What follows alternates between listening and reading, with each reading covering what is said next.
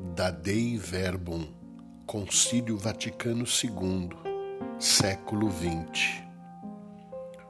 Com efeito, Deus enviou seu Filho, o Verbo eterno, que ilumina todos os seres humanos, para habitar entre os seres humanos e dar-lhes a conhecer os segredos de Deus.